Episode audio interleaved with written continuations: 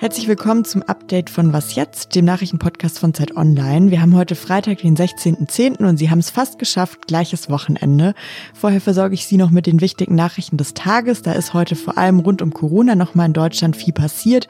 Ein EU-Gipfel ist zu Ende gegangen, über die Ergebnisse werden wir sprechen und auch eine Buchempfehlung habe ich für Sie, passend zum schmuddeligen Herbstwetter. Ich bin Susanne Hangard und der Redaktionsschluss ist um 16 Uhr. Die Corona-Fallzahlen sind im Vergleich zu gestern wieder in Deutschland gestiegen und vor allem in alten Pflegeheimen gibt es jetzt auch immer mehr Fälle. Damit weitergegangen ist jetzt heute auch das Hin und Her, was man machen kann, um diese steigenden Fallzahlen noch irgendwie in den Griff zu bekommen. Ein Diskussionspunkt ist da ja seit Tagen das sogenannte Beherbergungsverbot. In mehreren Bundesländern wird dieses Beherbergungsverbot jetzt aber wieder abgeschafft. Verschiedene Gerichte haben das gekippt oder verschiedene Landesregierungen haben entschieden, das freiwillig zu streichen. So hat zum Beispiel gestern Abend Markus Söder für Bayern angekündigt, das Verbot auslaufen zu lassen. In anderen Bundesländern aber, es bleibt verwirrend, bleibt das Beherbergungsverbot weiterhin bestehen. In Hamburg zum Beispiel hat das Verwaltungsgericht einen Eilantrag dagegen abgelehnt. Die andere große Diskussion ist ja die Sperrstunde, die zum Beispiel in Berlin seit letztem Wochenende gilt. Aber in Berlin wurde jetzt auch die Sperrstunde sogar vom Berliner Verwaltungsgericht heute gekippt. Heute gab es auch noch ein anderes großes Thema in der Diskussion, wie man Corona jetzt eindämmen kann und welche Maßnahmen vielleicht getroffen werden müssen. Und zwar ging es um die Kitas und die Schulen. Da befürchten ja viele und vor allem Eltern und Kinder natürlich, dass es sein könnte, dass Kitas und Schulen wieder geschlossen werden, wenn die Fallzahlen weiter steigen. Dazu hat Franziska Giffey, die Bundesfamilienministerin, heute in Berlin gesagt. Kitas sind keine Infektionsherde. Kinder sind keine Infektionstreiber. Und wir wollen alles dafür tun, dass die Aufrechterhaltung des Regelbetriebs, solange es geht, ermöglicht wird und dass wir eben, wenn wir über Einschränkungen des öffentlichen Lebens nachdenken, die Kita- und Schulschließungen dort als allerletztes Mittel sehen. Und in die Richtung ging auch das Ergebnis der Kultusminister. Die haben nämlich als Kultusministerkonferenz sich gerade zwei Tage beraten. Die Beratung ging heute zu Ende. Und auch sie sagen, das Recht auf Bildung muss oberste Priorität haben. Schulen und Kitas sollen möglichst geöffnet bleiben und mit anderen Maßnahmen soll eben verhindert werden, dass sich in Schulen und Kitas Corona stark ausbreitet. In Hamburg und Baden-Württemberg zum Beispiel wird es jetzt eine Maskenpflicht auch im Unterricht geben. Und sonst haben die KultusministerInnen vor allem nochmal betont, im Klassenzimmer unbedingt lüften, lüften, lüften.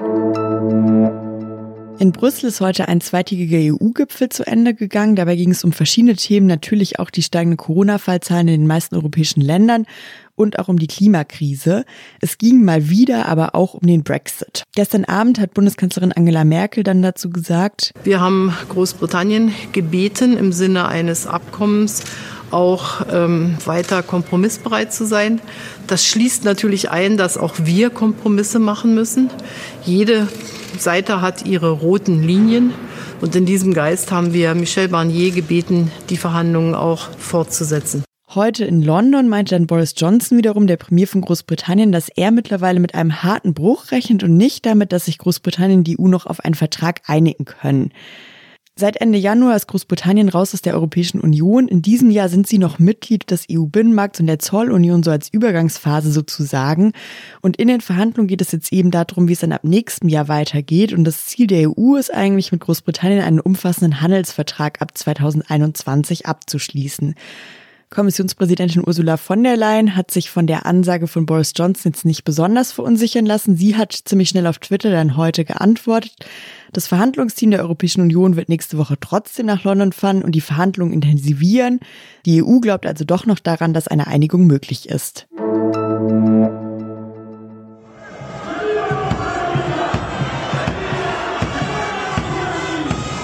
So hat sich gestern der Abschluss von der Wahlkampagne der Partei Movimiento al Socialismo in El Alto in Bolivien angehört. Am Sonntag finden in Bolivien Wahlen statt. Gewählt wird sowohl der Präsident als auch das Parlament.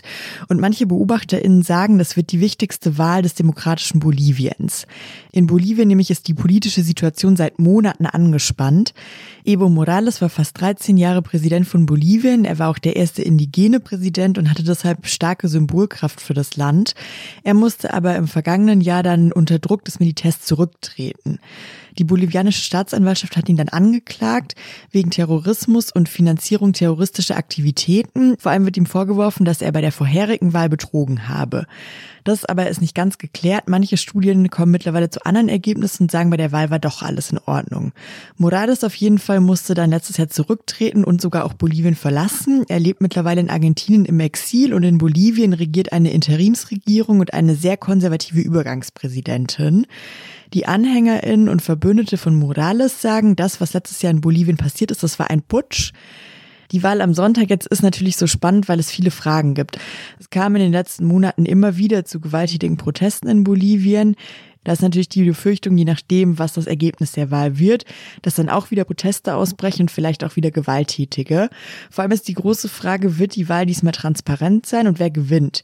In Umfragen vorne liegt Luis Arce. Er ist der Kandidat tatsächlich von der MAS-Partei, dem Movimiento al Socialismo, also der Partei von Morales. Und wenn er wirklich gewinnt, dann könnte Morales sogar aus dem Exil wieder zurückkommen.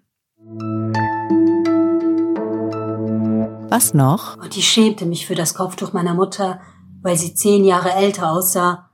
Und das ist nicht gelogen.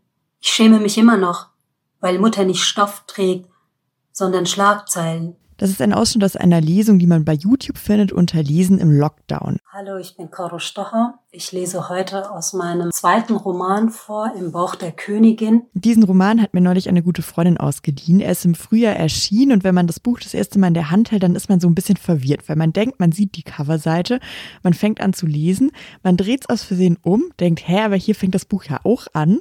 Das ist ein Wendebuch, es sind zwei Geschichten, man kann es von beiden Seiten lesen. Die Geschichten sind über verschiedene Figuren und Ereignisse miteinander verknüpft und trotzdem stehen sie für sich selbst. Es geht in dem Buch um Jugendliche im Ruhrgebiet, die kurz vor ihrem Abi stehen und sich wie Jugendliche eben in dieser Phase fragen, was eigentlich mit ihrem Leben passieren soll, die Freundschaften erleben, vielleicht auch zum ersten Mal verliebt sind. Und weil fast alle Eltern dieser Jugendlichen nach Deutschland migriert sind, geht es auch viel um Identität und Heimat und die Frage, wo gehöre ich eigentlich hin? Ich habe das Buch auf jeden Fall in zwei Tagen weggelesen und bin meiner Freundin sehr dankbar fürs Ausleihen und für die Empfehlung. Und weil der Deutsche Wetterdienst heute vorausgesagt hat, dass das herbstliche Schmuddelwetter weiterhin nicht enden wird, ja, würde ich sagen, was kann man eigentlich Besseres machen, als sich ein gutes Buch zu holen und sich auf dem Sofa einzukuscheln? Ich kann ihn auf jeden Fall im Bauch der Königin ans Herz legen. Und in meiner Vorstellung beschließen wir beide Sprachen zu sprechen und immer dann zu wechseln, wenn uns die Wörter ausbleiben. Und wir träumen in Kurdeutsch, einer Sprache, die so nicht vorgesehen war, die 2587 nach Christus in den ersten offiziellen Dokumenten auftauchen wird.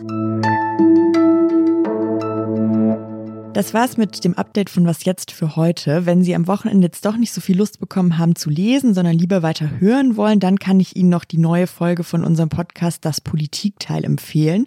Die ist heute wieder erschienen und in dieser Woche geht's um die Grünen und vor allem die Frage, wie radikal darf die Partei sein oder wie radikal muss sie vielleicht auch sein, zum Beispiel wenn es um Klima geht und auch um Genderfragen.